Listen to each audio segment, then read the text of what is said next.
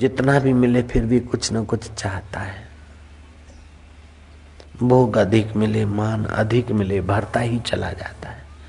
लेकिन भगवान की भक्ति बड़ी उदार है।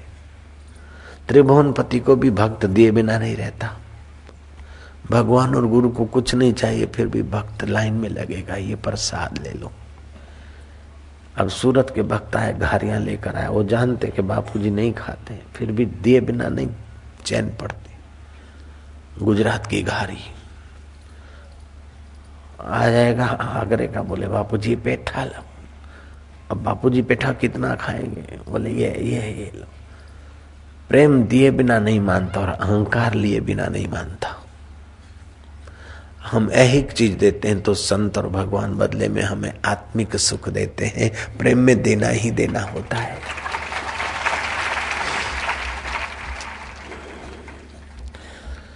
अहंकार को अगर ये दुनिया मिल भी जाए तो क्या? ये दुनिया अगर मिल भी जाए तो क्या है? कोई दिन में तारे दिखा दे तो क्या है? ये महलें, ये तख्तों, ये ताजों की दुनिया, ये दौलत के भूखे रिवाजों की दुनिया, ये दुनिया अगर मिल भी जाए तो क्या है? कोई दिन में तारे दिखा दे तो क्या है? मन को समझाना चाहिए। अगर भक्ति रस का सुख लेना हो, माधुर्य लेना हो तो। हकीकत के दुश्मन, समाजों की दुनिया, हकीकत के दुश्मन, समाजों की दुनिया, ये दुनिया मिल भी जाए तो क्या है? हर एक जिस्म के साथ ही मौत चलती है। हर एक जिस्म के साथ ही मौत चलती है। ये बढ़ती जवानी अभी देखो ढलती है। जहाँ है खुशियाँ, वहीं आहे निकलती है। ये दुनिया अगर मिल जाए तो क्या है? कोई दिन में तारे दिखा दे तो क्या है? हर एक दिल घायल है, हर एक रूह प्यासी। निगाहों में उलझन भीतर उदासी। हर एक दिल घायल, हर एक आँखें प्यासी। निगाहों में उलझन भीतर उदासी, हर एक जोश के साथ है बदवासी ये दुनिया मिल भी जाए तो क्या है? दिन में कोई तारे दिखा दे तो क्या है? यहाँ तो खिलौना है इंसान की हस्ती यहाँ तो खिलौना है इंसान की हस्ती, ये बस्ती है मुर्दा परस्तों की बस्ती। यहाँ पर तो जीवन से है मौत सस्ती, ये दुनिया मिल भी जाए तो क्या है? ये दुनिया अगर मिल भी जाए तो क्या है? कोई दिन में तारे दिखा दे तो क्या है? यहाँ सब भटकते हैं, बदकरार बनकर। यहाँ जिस्म सजते हैं, बाज़ार बनकर। यहाँ सब भटकते हैं, बदकरार बनकर यहाँ जिस्म सजते हैं, बाज़ार बनकर। यहाँ प्यार होता है, व्यापार बनकर। ये दुनिया अगर मिल भी जाए तो क्या है?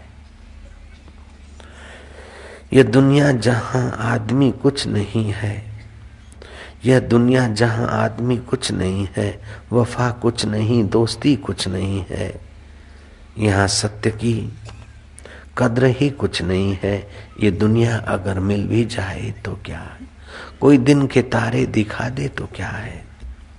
समझ है तो दुनिया के पीछे मत भागो। मन को समझाओ।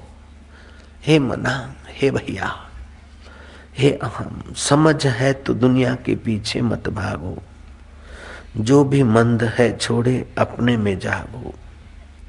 समझ है तो दुनिया के पीछे मत भागो, जो भी मद है। छोड़ो, अपने में जागो। कुछ अपना न मानो, कभी कुछ न मांगो। ये दुनिया अगर मिल भी जाए तो क्या है? कोई दिन में तारे दिखा दे तो क्या है? कमाल पासा को राज्य मिल गया, फलाना हो गया, लेकिन अब देखो, स्वप्न हो गया, न उसकी हड्डियाँ पहचानने में आएगी। न उनके अधिकारियों के टोपे पहचानने में आएगी, न उनकी अस्थियाँ। स्वप्न हो गया।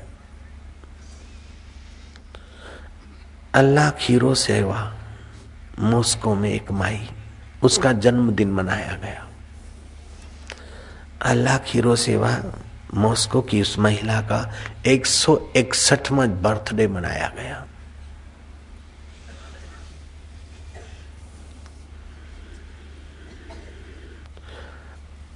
मॉस्को के अजरबेजन क्षेत्र की यह घटना है। उसके पंद्रह बेटे बेटियाँ हैं 114 वर्ष की तो उसकी बेटी है। एक सौ इकसठ वर्ष की माँ और 114 वर्ष की उसकी बेटी है। और उस बेटी को भी दस बच्चे हैं। ईरान से सट्टा हुआ अजरबैजान क्षेत्र, वहाँ सर्वे किया गया।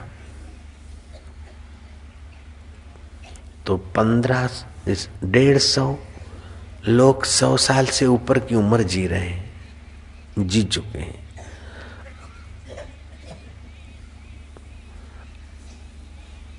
और पंद्रह सौ लोग नब्बे साल से ऊपर की उम्र जी रहे हैं। लेकिन इतनी उम्र जी लिया, फिर क्या? एक सौ इकसठवा जन्मदिन मना लिया तो क्या? चांगदेव ने चौदह सौवा वर्ष गांठ मना ली तो क्या? आखिर ये नश्वर देह है, नश्वर वस्तुएँ हैं। ये महलों, ये तख्तों, ये ताजों की दुनिया ये दौलत के भूखे रिवाजों की दुनिया, हकीकत के दुश्मन समाजों की दुनिया, ये दुनिया अगर मिल जाए तो क्या है? अगर एक सौ इकसठवा वर्ष दिन मना ले तो क्या है? पाँच सौ और पचासवा वर्ष कोई मना ले तो क्या है? आखिर तो मरने वाला शरीर, उसको मैं मानने का अहंकार तो मौजूद है। घाटे घाटे में। हे राम जी, न जल्दी मरना अच्छा है, न दीर्घ जीवी होना अच्छा है, न धनवान होना अच्छा है, न निर्धन रहना अच्छा है।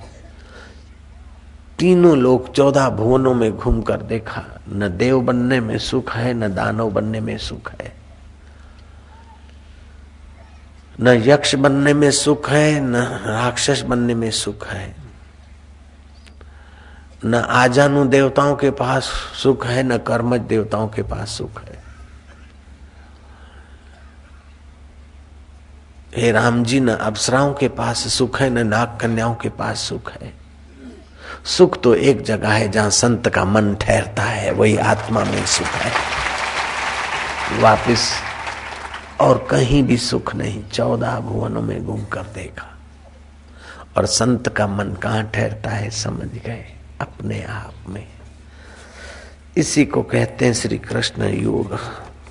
योग कर्म सुकौशलम योगी कर्म में भी कुशल होता है, कर्म का बंधन उसे बांधता नहीं। कर्म से जो मिलेगा वो नाशवान होगा और प्रेम से जो मिलेगा वो अविनाशी होगा। अपने अहम को संभाल कर जो मिलेगा वो नाशवान होगा और अपने अहम को डुबा कर जो मिलेगा वो अविनाशी होगा। पवित्राणाम पवित्रम च मंगलानाम च मंगलम। पवित्राणाम च पवित्राणाम पवित्रम च मंगलानाम च मंगलम। प्रथमा सर्वधर्माणाम योग धर्मो निगद्यते। ये पद्म पुराण, कर्म, कुर्म पुराण की बात चल रही है। कुर्म पुराण के चुम्बालीसवें अध्याय के उन्नीसवें श्लोक का ये अनुवाद सुन लो। धर्म में श्रेष्ठ, सारे धर्मों में श्रेष्ठ योग धर्म कहा गया है। तपस्वी भी हो अधिक योगी, ज्ञानी भी मतो अधिका, गीता ने कहा। पवित्रों में पवित्र और मंगलों में मंगल तथा सब धर्मों में श्रेष्ठ धर्म कहा गया है, योग। आप भगवान में अपने परमेश्वर में विश्रांति पाओ। सब धर्मों में पवित्र धर्म।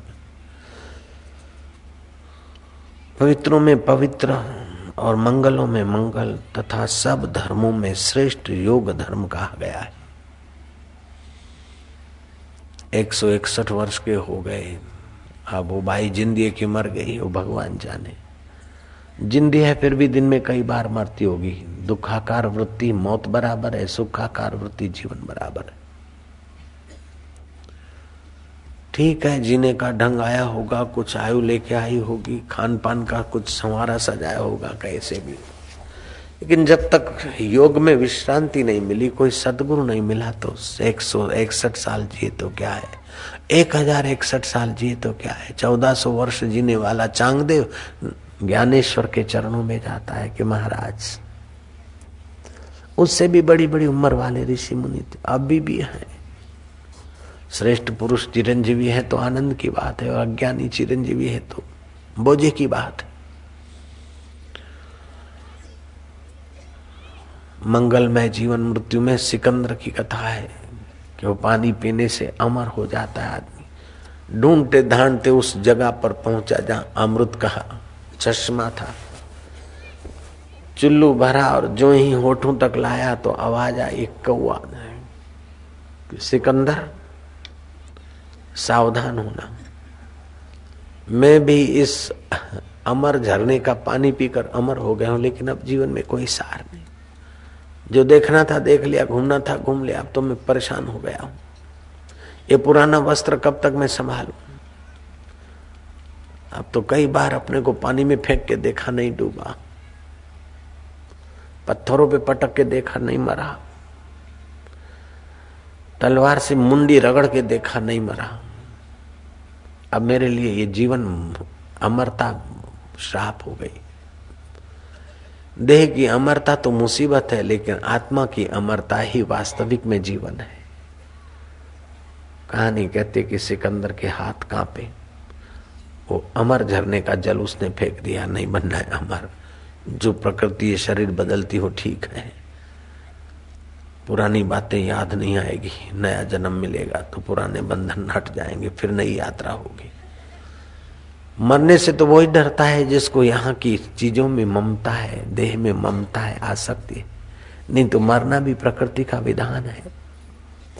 जैसे शिव मंदिर में जाते हैं तो एक सीढ़ी पर पैर रखते तो दूसरी सीढ़ी सीढ़ी छोड़कर ऊपर की सीढ़ी पे पैर रखते। ऐसे ही एक जन्म से दूसरा जन्म, एक अनुभव से दूसरा अनुभव। शाश्वत शिव की यात्रा है।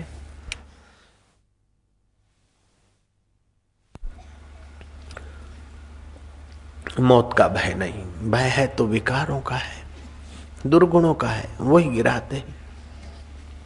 मौत का भय क्यों? और मौत का भय रखने से कोई मौत चली जाती है, ये बात है, बात भी नहीं। अभी तो जल्दी आती है, भयभीत। हृदय ज़्यादा कांपता है, ज़्यादा श्वास खर्च करता है। तो भक्त में घृणा, लज्जा, निंदा, भय इस प्रकार के कमजोरियाँ हो तो निकाल दे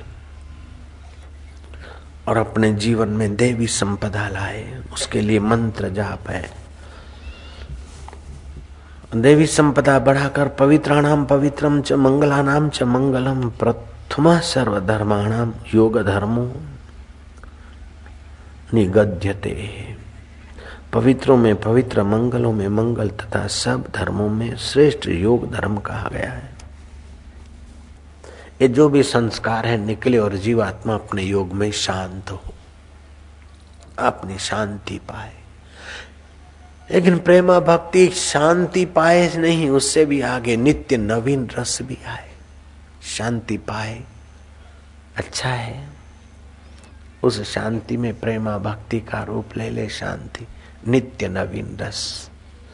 शांति माने से आवश्यक सामर्थ्य आता है और दुर्बलताओं का अंत होता है। कि जीव रस तो चाहता है, रस मिलता है, प्रेम रस, नित्य नवीन रस चाहिए। कुछ लोग भगवान को नहीं मानते, लेकिन तप करते हैं, व्रत करते हैं, उपवास करते हैं, कठिन साधना करते हैं। मुक्ति तो उनकी भी हो जाती है। जैसे ध्यान जैन धर्म में भगवान के अवतार अवतार को नहीं मानते, भगवान को नहीं मानते अपने कर्म। शुद्ध करो तो आत्मा की मुक्ति है, मुक्त आत्मा है। वो लगते अपने परिश्रम से मुक्ति तो पा लेते हैं। लेकिन भक्तों के जीवन में जो वर्तमान में ही क्लेशों की निवृत्ति और रस की प्राप्ति, वो तो भक्ति रस से ही आती है। बड़ा आसान तरीका है। बड़ा मधुमय तरीका है। सुखमय है आनंदमय। है भगवान की लीला सुनकर, देखकर, विचार कर, हृदय भगवताकार हो जाता है। भगवत ध्यान से हृदय भगवत रस से भर जाता है। गांधी जी ने जब भागवत सुना तो उनको कहना पड़ा कि इतना सारा रस भरा है भागवत में, मुझे तो पता ही नहीं था। मदन मोहन मालवीय ने कहा कि मनुष्य को मनुष्य से प्रेम करना और सहज में सुखी जीवन जीने की कला सिखाने वाला भागवत से बढ़कर और कोई ग्रंथ नहीं। अभी जो चल पड़ा है भाईचारा भाईचारा भाईचारा भाईचारा, वो भाईचारा श्रीमद भागवत में ओतप्रोत भरा पड़ा है भागवत का श्रोता, सब में एक देखता है तो द्वेष किससे करेगा? निंदा किसकी करेगा? घृणा किसकी करेगा? गीता और भागवत का श्रोता अहिंसक पर वार नहीं करते और हिंसक से पूछ दबाकर कायरता का प्रदर्शन भी नहीं करते। वो करने योग्य कर्म करते हैं। घोर युद्ध हुआ है, फिर भी चित्त ले पायमान नहीं है अर्जुन का। दुर्योधन का ले पायमान है। दुर्योधन अपने लिए करता है और ये औरों के लिए करते हैं। मामका नाम पांडवा नाम धृतराष्ट्र इतना द्वेषी, इतना प्रतिशोध की आग से तप रहा है कि विजय हुई महाभारत का युद्ध। पांडवों के पक्ष में विजय हुई। पांडव मिलने गए, धृतराष्ट्र को बधाई देने गए। वो गले लगा। अंदर में प्रतिशोध था। मैं तो भीम से मिलूँगा, भीम को गले लगूँगा। युधिष्ठर को तो गले लगे, लेकिन भीम कहाँ है? अंतर्यामी कृष्ण समझ गया कि ये बूढ़ा जाते जाते भी गड़बड़ कर सकता है। भीम की प्रतिमा बनाई लो की सुवर्णमय, किसी धातु की। भीम को उसके पीछे खड़ा कर दिया। भीम ने कहा, धृतराष्ट्र जी, काका श्री पिताश्री, मैं आपको मिलने आया हूँ। धृतराष्ट्र ने कहा अच्छा मैं भी मिलना चाहता हूँ। आओ, गले लगो गले लगो। बोले हाँ मैं, आओ आओ। आवाज़ तो भीम का था, लेकिन मूर्ति के निकट थमा दिया। भीम समझकर मूर्ति को आलिंगन किया और आलिंगन करते ऐसा दबा कि मूर्ति को तोड़ डाला। कितना द्वेष। धृतराष्ट्र में कितनी होगी प्रतिशोध की आग। ऐसे व्यक्तियों को भी अंत में तो सब कुछ छोड़कर गंगा किनारे जाना पड़ा और भक्ति के रस, भगवान के ज्ञान की शरण जानी पड़ी, तभी उद्धार किया। राज्य तो छोड़ा, लेकिन द्वेष भी छोड़ना पड़ा। डंडे खाकर द्वेष छोड़े उसके पहले, प्रेम से ही।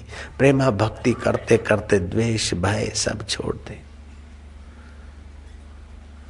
महाराज ये सब छोड़ना तो चाहते, छूटता नहीं। छूटता नहीं, इसलिए तो ध्यान योग शिविर है।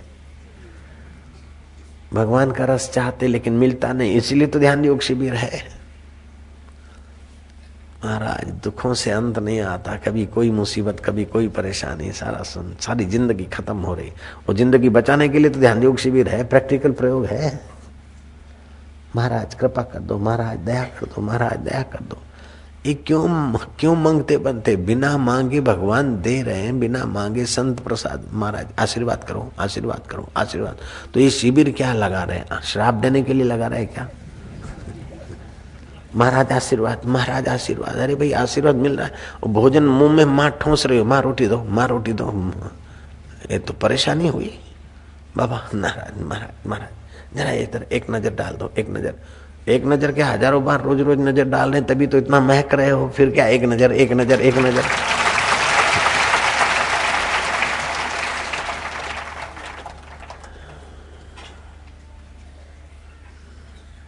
कलकत्ता में एक अच्छे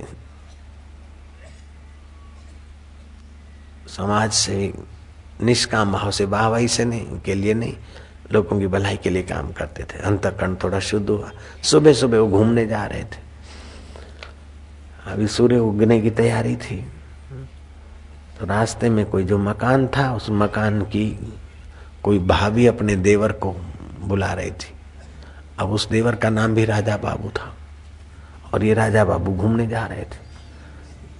तो भाभी ने कहा, राजा बाबू तो राजा बाबू रुक गए। खिड़की से आवाज़ आई, राजा बाबू, उठो। देर हो गई है। उठो। फिर पछताओगे। वक्त तो किसी का इंतज़ार नहीं करता। राजा बाबू, सुनते नहीं? ओ राजा बाबू, उठो। राजा बाबू समझ गया कि ये अपने देवर को उठा रही लेकिन क्यों मेरा ध्यान उधर गया तो ज़रूर मुझे भी वो उठाना चाहता है, जगाना चाहता है। वक्त बीता जा रहा है, उठो, जागो। अपना काम करो, अपने काम पे जाओ। राजा बाबू ने मनी मन उस भावी को प्रणाम किया कि देवी तूने उपदेश दे दिया, उठो, जागो। राजा बाबू गए सैर करने तो जंगल का ही रास्ता पकड़ा, लौट के नहीं आए, जहाँ जो उठाने वाले, जगाने वाले थे, उस संतों के चरणों में जा बैठे। अमीरी की तो ऐसी की सब जर लुटा बैठे और फकीरी की तो ऐसी की गुरु के दर पे आ बैठे।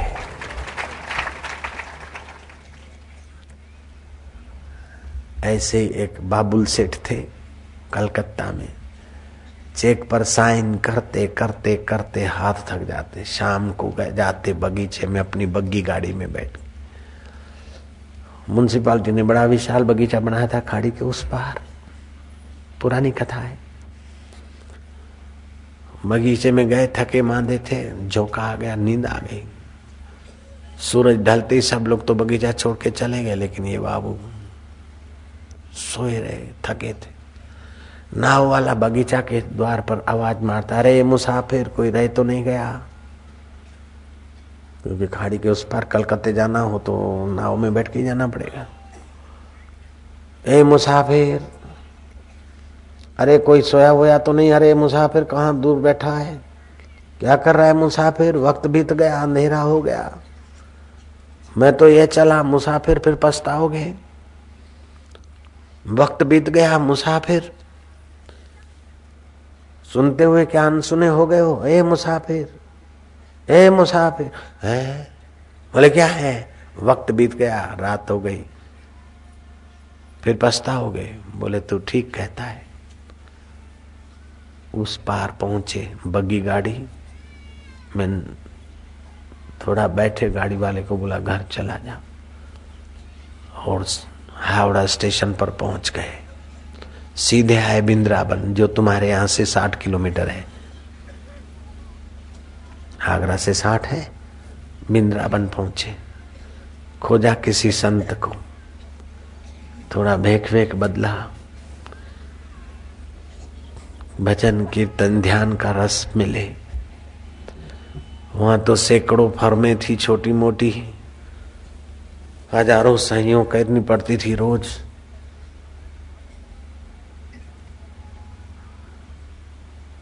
आप तो हज़ारों बार भगवान का नाम लेते कुछ शांति, आनंद आ रहा आठ दिन में कुछ एहसास तो हुआ, लेकिन कुटुंबियों ने, मुनिमों ने, पत्नी ने, पुत्र ने चारों तरफ़ सब फर्मों में तारे कर दी, सब जगह अखबारों में डाल दिया। जो आड़तिया था, उस, वो आड़तिया कहीं बिंद्रा बनाया, किसी काम से तो देखा कि ये साधु के वेश में हैं तो वही बाबुल सेठ लग रहे उसने पीछा किया, फलाने फलाने आश्रम में रहते। फलाने फलाने बाबा के पास जाते, वो तार कर दी। पत्नी आई, पुत्र आए, कुटुंबी आए, सेठ को समझाने को, अब चलो तुम संभालो, ये क्या करते हो? बोले, संभालते संभालते, वो चिंता, मौत आए तो फिर तुम कैसे संभालते? तुम समझो मैं मर गया। बोले, ये कैसे? हमको आपके प्रति प्रेम है, स्नेह है। बोले, अगर प्रेम है, स्नेह है तो मेरी जो संपदा है, उसका आधा हिस्सा यहाँ बिंद्रावन भेज दो। मैं मंदिर बनाऊँगा, साधकों के लिए कुटियाएँ बनाऊँगा। और मंदिर की पावड़ियों पर अपना नाम लिखूँगा ताकि इस अहंकारी मैं मैं सेठ पन्ने पर भक्तों की चरण रज पड़े और मेरा अहंकार मिटे और भगवान की भक्ति मिल जाए। पहले तो पत्नी ने और पुत्र ने खूब अपने ढंग से उनको माया में ले जाने के लिए पासे फेंके। लेकिन वो सेठ आठ दिन तक गुरुओं के चरणों में रहा था, कुछ पुण्याई थी कुछ दृढ़ता थी कुछ निर्भयता आ गई थी। दृढ़ रहा। पुत्र और पत्नियों ने पैसे भेजे। मंदिर बना। धन खूब था। तो एक बड़ा थम्बा बनाया जिसपे सोने का पतरा लगाया। अभी भी बाबुल मंदिर सोने का मंदिर बाबुल मंदिर अथवा सो, सोने के खंभे वाला मंदिर बिंद्रावन में आपको देखने को मिलेगा। हम भी देख के आए थे एक बार। लग जाती है तो नाव वाले की बात लग जाती है। पत्नी की बात भी लग जाती है। हाड मास की देह मम, तामे इतनी प्रीति, याते आधी। याते आधी जो राम प्रति अवश्य मिटे भवभीति रत्नावली को कहा, फिर से बोल। उसने कहा, ये हाड मास का मेरा शरीर, उसमें जितनी प्रीति है है क्या है? दो खड़ी हड्डियाँ, कुछ आडी हड्डियाँ, मांस है। रगे हैं, अंदर मूत्र है विष्टा है, थूक है, आँख से कीचड़ निकल रहा है, नाक से लीट निकल रही है, कान से कुरेद निकल रही है, मुँह से थूक निकल रही है। दांत है तेरे दाड़म की कली जैसे, लेकिन इन दांतों में तो थूक और मरे हुए बैक्टीरिया की बदबू। इसमें इतनी प्रीति लगती है तो ये जो प्यारा लग रहा है, उस परमात्मा में आधी प्रीति होती तो तुम्हारा बेड़ा पार हो जाता। बोले, देवी, तू धन्य है। चल पड़े। और तुलसीदास में संत तुलसीदास हो गए। यहाँ तो रोज सैंडल ठोकती है लेडी लेडे को, तभी भी। चाहे सौ सौ जूता खाए, तमाशा घुस के देखेंगे।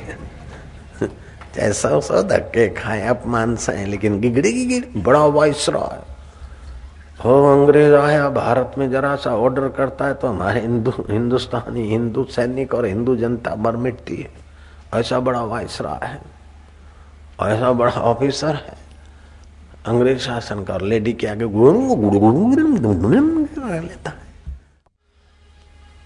बार बार गए और बार बार पछताए बार बार गए बार बार पछताए अब तू कृपा कर शाम पिया मेरी रंग दे चुनरिया ऐसी रंग दे कि रंग नाई छूटे तोरे रंग में रंग दे चुनरिया, तेरी प्रेमा भक्ति में मेरी दिल की चुनरिया रंग दे। तेरे माधुर्य में मेरी दिल की चुनरिया रंग दे। शाम पिया मेरी रंग दे चुनरिया, ऐसी रंग दे कि रंग ना ही छूटे, रंग ना ही छूटे। धोबिया धोए चाहे सारी उमरिया। कबीर जी ने कहा, साहेब, है मेरो रंग रेज। चुनरी मेरी रंग डारी। धोए से छूटे नहीं, दिन दिन होत सुरंग। साहेब, है मेरो रंग रेज। स्याही रंग छुड़ाए के दियो मजीठा रंग। साहेब, है मेरो रंग रेज। चुनरी मोरी रंग डारी। ये दिल की चुनरिया जब भक्ति से, शांति और माधुर्य से सन जाती है तो उसका तो कुछ मज़ा और ही है। भक्तों को क्या मिलता है पूनम भरने से, पूनम भरने वालों से पूछ। शिविर में ध्यान में क्या रस आता है ध्यान वालों से पूछ। कुटुंबी तो रोकते टोकते क्या रोज रोज जाते हो, क्या हर महीने चले हो, क्या ये करते हो। अरे, शराबी रोज शराब पीता है तो क्या हम दो पाँच दस दिन में भी हरि नाम की शराब नहीं पियेंगे तो फिर क्या करें?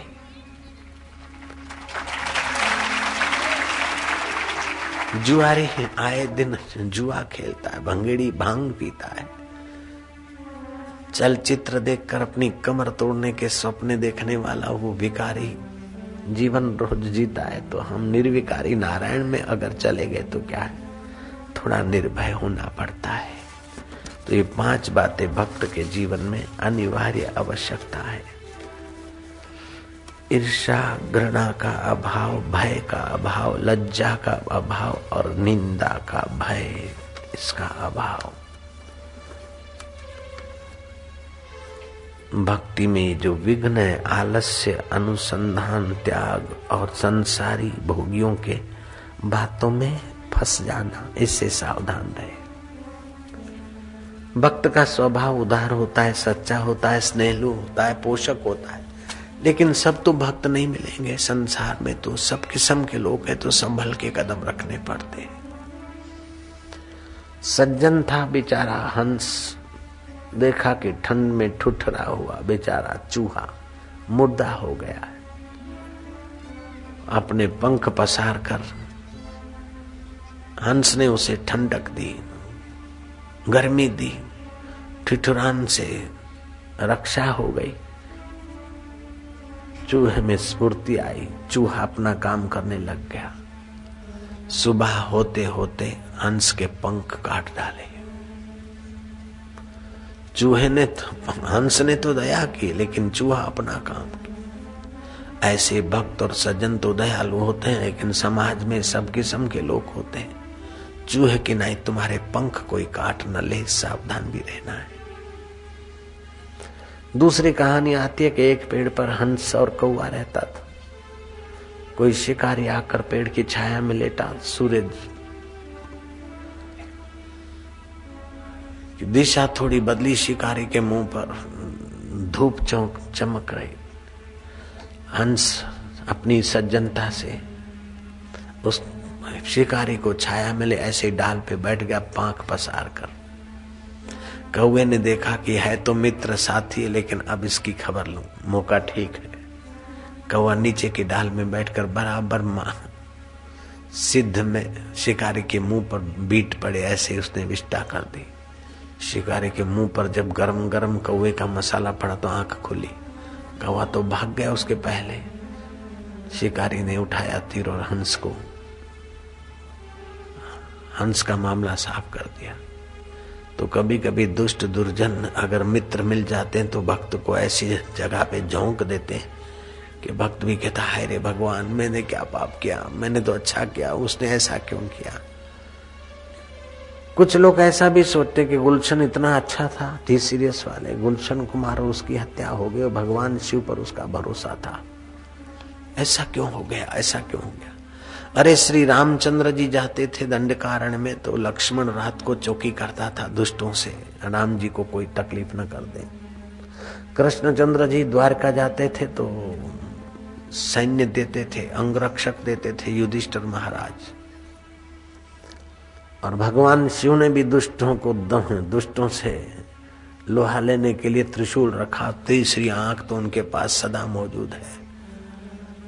गुलशन कुमार को भी शिव जी पे तो विश्वास था, लेकिन शिव जी के और राम जी के सिद्धांत की खबर रखते तो दुर्जन लोग ऐसे मौके का फ़ायदा नहीं ले सकते, अगर दो बॉडीगार्ड रख ले तो। भक्त होना तो ठीक है, लेकिन अति भोला होना कि मैं तो भगवान पे भरोसा है, भगवान मेरी रक्षा करेंगे। अरे भगवान स्वयं अवतार लेके आते तो भी धनुष्य बाण रखते और लक्ष्मण चौकी करता है। भगवान शिव जी खुद त्रिशूल रखते हैं। माँ, मेरी माँ है, रक्षा करेगी। अरे माँ के सामने भी दुष्ट आते तो माँ को भी हथियार चलाना पड़ता है। तो भक्ति के साथ साथ थोड़ी भक्ति के सिद्धांत भी समझने पड़ेंगे। एक भक्त था कि, बापू, मैं तो बापू का भक्त हूँ। बापू का नाम दान भी लिया। बापू में मेरी अति श्रद्धा है। मैं पेपर दे आता हूँ। पेपर दे के आया खुश खुश लेकिन घर में आया, याद आया। उत्तर प्रदेश की राजधानी। मैं कानपुर लिख के आया हूँ। बापू, मैं तुम्हारे आगे मिठाई चढ़ाऊँगा। उत्तर प्रदेश की राजधानी लखनऊ के बदला कानपुर कर दो। एक दिन के लिए कर दो बापू, मैं पास हो जाऊँ। अब क्या बापू करेंगे या भगवान करेंगे? उत्तर प्रदेश की राजधानी कानपुर लिख दिया है। अब भगवान को गिड़गड़ा रहा है कि एक दिन के लिए ही भले। लेकिन उत्तर प्रदेश की राजधानी जिस दिन में लिखा, उस दिन के लिए कर दो बस। और मैं कुछ नहीं माँगता हूँ। खाली मैं पास हो जाऊँ, मेरी इतनी गलती तो मांग का भी कोई सिर पैर होना चाहिए। कुछ कर्म ऐसे होते हैं कि अपना पुरुषार्थ करने से कट जाते हैं। कुछ कर्म ऐसे होते कि अपना पुरुषार्थ औरों का सहाय अथवा आशीर्वाद से कट जाते लेकिन कुछ ऐसे हैं तो भोग नहीं पड़ते क्या करे? मैंने तो भक्ति किया, फिर भी देखो। गुलशन ने भक्ति किया, फिर बेचारा मारा गया तो भक्ति का क्या फ़ायदा? भक्ति का ये फ़ायदा कि भगवान में आस्था थी, आने वाली यात्रा प्रेत योनि में नहीं होगी, भले अकाल मरे हैं, फिर भी भक्ति, दान, उनकी सेवा करेगा अंत समय अगर कोई कुत्ते का ध्यान करता है, कुत्ता याद आ जाता है तो कुत्ते की योनि में तो चला जाएगा। लेकिन पुण्य कर्म उसे वहाँ भी फ़र्स्ट क्लास जगह पे भेजेगा। कारों में घूमेगा, लक्ष्य से नहाएगा और ब्रेड बटर खाएगा, क्योंकि पुण्य जो ले गया है। समझो, किसी ने अंत समय मनुष्य का ही चिंतन किया, मनुष्य को देखा मनुष्य का ही चिंतन किया।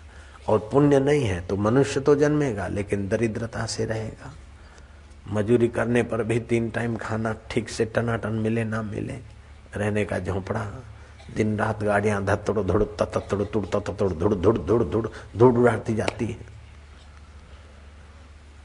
तो कर्म का विधान तो है फल देने का।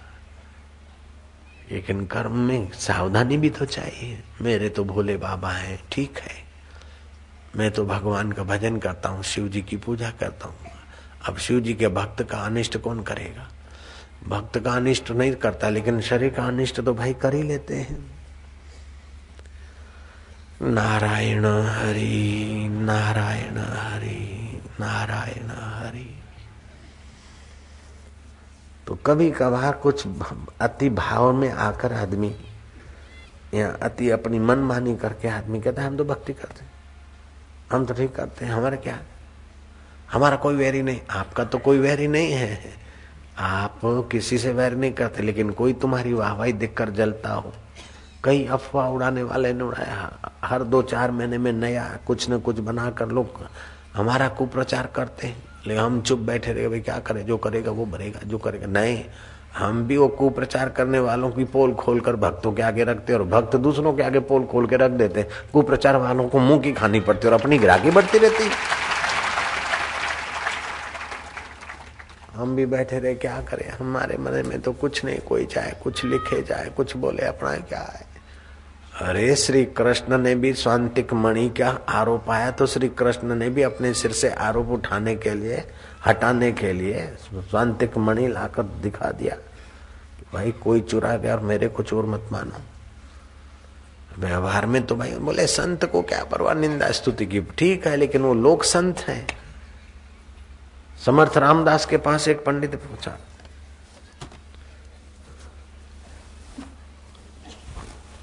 वो पंडित दिन को भी मसाल जलाकर रखता अपने साथ में। इतना ज्ञान का अवतार किसी ने कहा, तू समर्थ रामदास को हरा, तभी तुझे मानेंगे ज्ञान का अवतार। सर्वजीत पंडित। लोगों ने कहा काय का तू सर्वजीत। सर्वदर्शी था, बाद में सर्वजीत नाम बनाया अपना। तो गाय का सर्वजीत। समर्थ रामदास को हरा के देखा। बोले, रामदास बाबा, वो सीताराम सीताराम कहने वाला बाबा। वो विद्वान नहीं, वो पंडित नहीं। बोले, फिर भी उनको हरा के तो देखा। सर्वजित चला। रास्ते में दोपहर को आराम किया, पेड़ के नीचे तो क्या देखता है? नींद में कि दो प्रेत लड़ रहे बोलता है मेरी जगह दूसरे ने कहा, मेरी है। मैं पहले ही हूँ। बोले, मैं पहले क्या अधिकार मेरा है। पहले कोई भी रहता अब मेरा है। इतने में तीसरा आया। बोले, क्यों लड़ मर रहे हो? सर्वजीत प्रेत बनने वाला है। उसी का अधिकार होगा। तुम दूसरी जगह अभी से तैयारी करो। सर्वजीत को बड़ा गर्व है, बड़ा अहंकारी है। वो माँगता ही रहता है दूसरे को हरा हरा के। यश का भिखारी है, माँगता रहता है यश। सत्कर्म करे, यश बन जाए, वो अलग बात है, लेकिन यश के लिए कुछ कहवे दावे करना, किसी की टांग खींचना। तो ऐसे लोग तो मर के प्रेत होते हैं, जो दूसरों की टांग खींचते हैं। तो ये दूसरों की टांग खींचने में शिरोमणि है, और वो बड़ा प्रेत होगा, और इसके लिए ये डाल अभी से खाली रखो। सर्वजीत को हुआ कह रहे मैं प्रेत हूँ। नहीं, मैं काय का प्रेत होता हूँ? ये सब भ्रांति है। मेरे को ऐसे ही फालतू स्वप्न आया। वो चला समर्थ रामदास के पास। रामदास को बोला, महाराज, शास्त्रार्थ कर लो। बोले, महाराज, शास्त्रार्थ क्या करे? हम तो भक्ति रस में है, प्रभु के रस में मस्त है। आप भले सर्वजीत है, हम आपसे हार गए। बोले, हार गए कैसे? या तो लिख के दो। बोले, तू लिख दे, मैं सही कर दू। उसने लिखा मैं समर्थ रामदास लिखवा रहा हूँ कि मैं सर्वजीत पंडित से बुरी तरह हार गया। सर्वजीत पंडित विजयी हुए। उसने लिख दिया पंडित ने, बोले, बाबा, सही करो, बाबा, सही करने को तैयार हुए तो शिष्य आनंद ने रोका कि महाराज, आपको तो निंदा स्तुति कोई बरवा नहीं। लेकिन आपके हज़ारों शिष्यों को लोग चिढ़ाएँगे, लो, तुम्हारे गुरुजी हार गए, लो, तुम्हारे गुरुजी का ऐसा हुआ। उनको तो बेटी बेटा बिहाना है, उनको तो समाज में रहना है, इसलिए महाराज आपकी हार उनके लिए मुसीबत हो जाएगी। गुरु का यश तो शिष्यों को बड़ा बेनिफिट मिलता है। देख लो कि तुम्हारे गुरु जी बड़े चमक अरे भाई आपके फलाने गुरु। शिष्यों को जरा मज़ा आता है। ऑफिसों में, दुकानों में, इधर उधर, अरे भाई ये तो फलाने महाराज का, अरे अरे उसी गुरु के, कईयों को अपना गुरु का ये होता है तो मज़ा आता है। अब गुरु हार गए, गुरु के लिए अफवाह आई तो शिष्यों को भी दूसरे में बोलते रहे, गुरु का ऐसा आया, चाहे हो, चाहे नहीं हो, देखते रहे, गुरु का ऐसा लिखा, ऐसा आया। तो गुरु जी आपके लिए हार जीत तो समान है, लेकिन आपके पीछे लगे जो चेले हैं, उनका ख्याल करो, कृपा करो। तो बोले, फिर क्या करना? बोले, पंडित से मैं शास्त्रार्थ करता हूँ, पहले चेले को हरावे, फिर गुरु को। बोलो, पंडित, शास्त्रार्थ करना है हमने हाँ। एक जा रहा था बेचारा कठियारा, बुलाया उसको। आनंद है तू कौन है? बोले, मैं गरीब, शुद्र। बोले, लकीर लांग ले। लकीर लांगा बोले, कौन है? बोले, अब मैं वैश्य हूँ। दूसरी लकीर, बोले, अब मैं क्षत्रिय हूँ। तीसरी लकीर लांगा, बोले, मैं ब्राह्मण हूँ। चौथी लकीर लांगा, बोले, मैं आनंद स्वरूप ब्रह्म हूँ, अजन्मा आत्मा सो हम शिवो हम जहाँ से उभरता वही मैं हूँ। सारे वेद मुझी से उभरे। वो सर्वजित देखता रहा ही लकीर लांगते, ऐसा हो गया उसकी वाणी में प्रभाव? उस कठियारे ने कहा, सर्वजीत, क्या देखता है? आजा मेरे साथ शास्त्रार्थ कर। वो सर्वजीत बोलता है ये क्या? जिसका चेला लकीर लांगने से उसको ब्रह्म, बड़ा पंडित बना दिया। उसके गुरु से मैं शास्त्रार्थ करने आया दो चार सवाल पूछे तो मुँह की खानी पड़ी। सर्वजीत का सब अहंकार चला गया और समर्थ रामदास के चरणों में पड़ा। वो प्रेम ऐसी चीज़ है। यहाँ शास्त्र कहते हैं कि सब धर्मों में, सब पवित्र करने वालों में पवित्राणाम पवित्रम च मंगलानाम च मंगलम, प्रथमा सर्वधर्माणाम योगो धर्म निगद्यते। पवित्रों में, पवित्र मंगलों में, मंगल तथा सब धर्मों में श्रेष्ठ योग धर्म कहा गया है। एक कुर्म पुराण का श्लोक। तो थोड़ी देर योग धर्म का आश्रय लें। ओ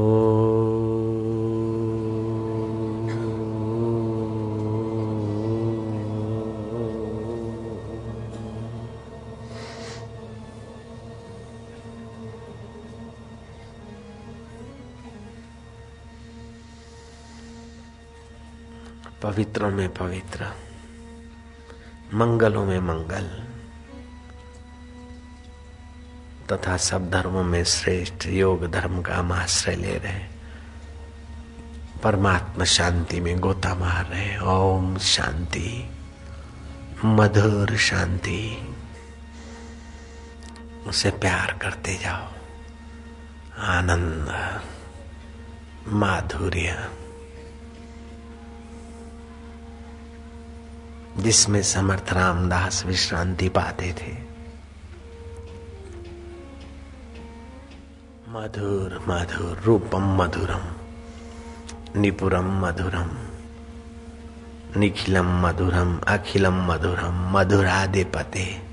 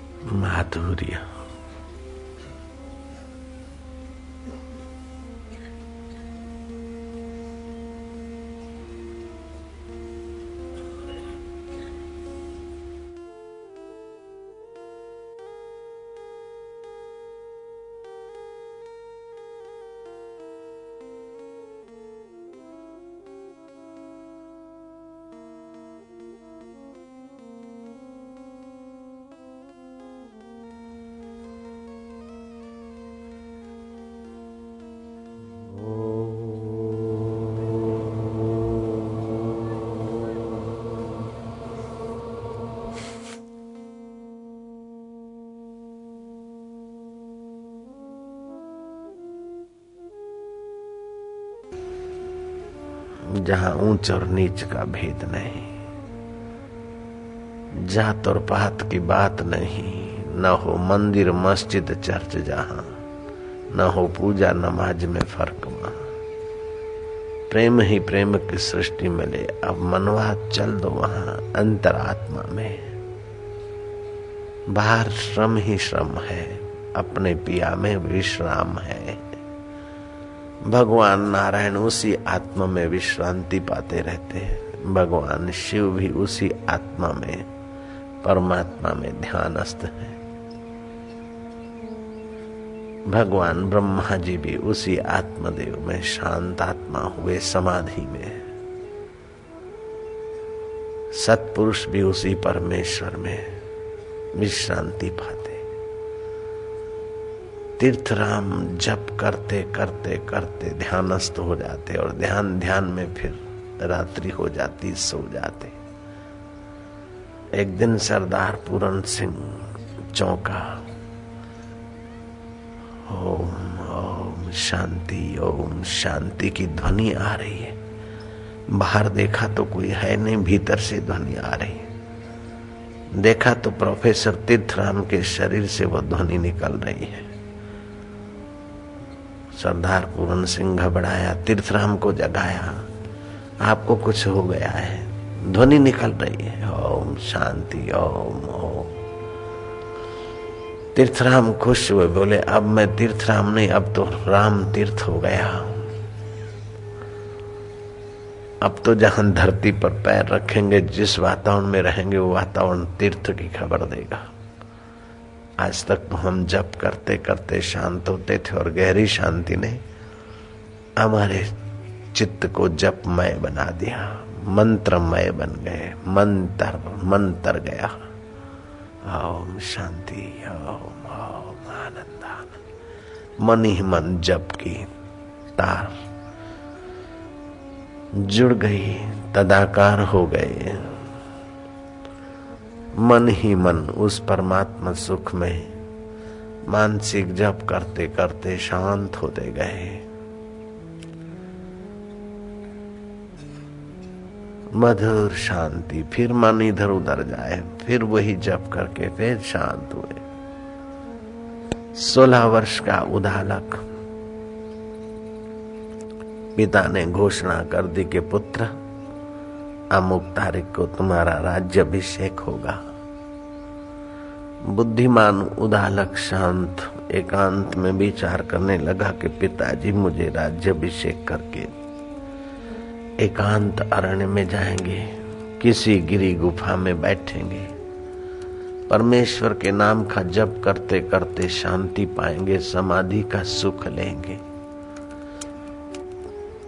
उदालक ने सोचा कि मेरे पिता सारी ज़िंदगी राज्य वैभव, भोग के अब उबे हैं, कोई सार नहीं दिखाए। जब विषय विकारों में कोई सार नहीं, श्रम ही श्रम है तो मैं क्यों इस श्रम के ताज को अपने मस्तक पर धारूं? मैं तो विश्रांति के पावन सरोवर में स्नान करूँगा, प्रभु के ध्यान में डूबूँगा। ये पिताजी का राज्य वैभव पिता को सुख नहीं दे पाया।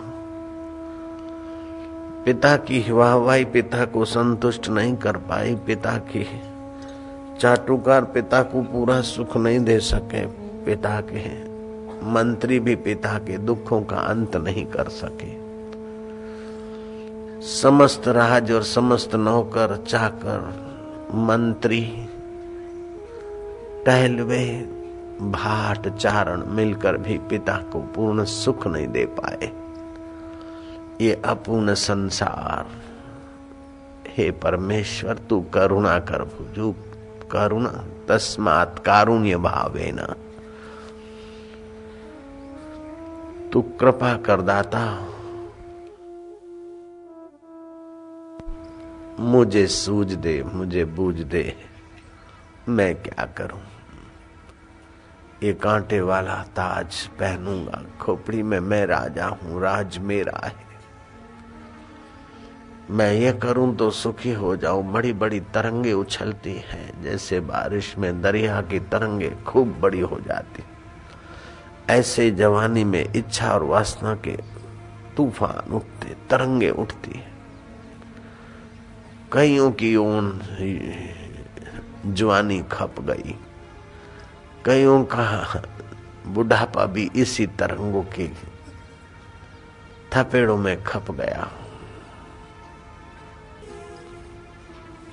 हे। परमेश्वर, मुझे तू सत बुद्धि दे दाता। जीवन की शाम हो गई पिताजी की। ऐसे ही हमारे जीवन की शाम हो जाए उसके पहले। हे जीवन दाता मुझे सतबुद्धि का दान कर, मैं क्या करूँ? हे परमेश्वर सतबुद्धि का दान कर। हे कृपा निधान, मुझे सत्य में विश्रांति मिले। तू कैसा है, मैं नहीं जानता हूँ। लेकिन मैं कैसा हूँ, तू जानता है, तू मेरा हाथ पकड़, मेरे देव। ज़िंदगी के सोलह वर्ष तबाह हो गए आयुष्य नाश हो गया। हे दाता अस्तो माँ सद गमाया। तू मुझे असत्य असक्तियों से बचा। असत्य अहंकार से बचा। असत्य वासनाओं से बचा। हे प्रभु तू मुझे सतबुद्धि दे दाता मैं क्या करूँ?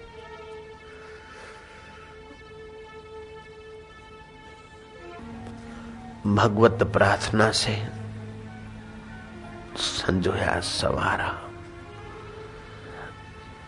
उदालक का चित्त, सोलह वर्ष के राजकुमार का चित्त। भगवान वशिष्ठ कहते हैं, जैसे मरुभूमि में हरियाली होना कठिन है, ऐसे ही जुआनी में विवेक होना कठिन है। लेकिन जो परमात्मा की शरण जाता है, उसके लिए कुछ कठिन नहीं है। मरुभूमि में खेती होना कठिन है, ऐसे जवानी में विवेक जगना कठिन है, लेकिन भगवान की शरण लेने वाले के लिए कुछ असंभव नहीं है। कर तुम शक्यम, अकर तुम शक्यम, अन्यथा कर तुम शक्यम, जो सर्वसमर्थ है, सर्जनहार। उस परमेश्वर को उदालक ने सच्चे हृदय से पुकारा कि प्रभु, मुझे पिता के इस राज्य सिंहासन का ताज, ये कांटों वाला ताज, ये अहंकार उभारने वाला ताज, ये वासनाएँ जगाने वाला ताज, ये ईर्षा और द्वेष की आग तपाने वाला ताज, ये मोह और ममता को उभारने वाला ताज। हे परमेश्वर, हे देवेश्वर, तू मुझ पर कृपा कर, मैं क्या कर? कई पिताओं के शरीर से पटका गया, कई माताओं के शरीर में लटकाया गया। अब तो मुझे तेरी शरण मिल जाए, तेरी प्रेरणा मिल जाए, तेरी प्रीति मिल जाए, तेरी भक्ति मिल जाए, ऐसी तू कृपा कर, प्रभु। अस्तो मा सदगमया मुझे असत्य से बचाकर सत्य की ओर ले जा।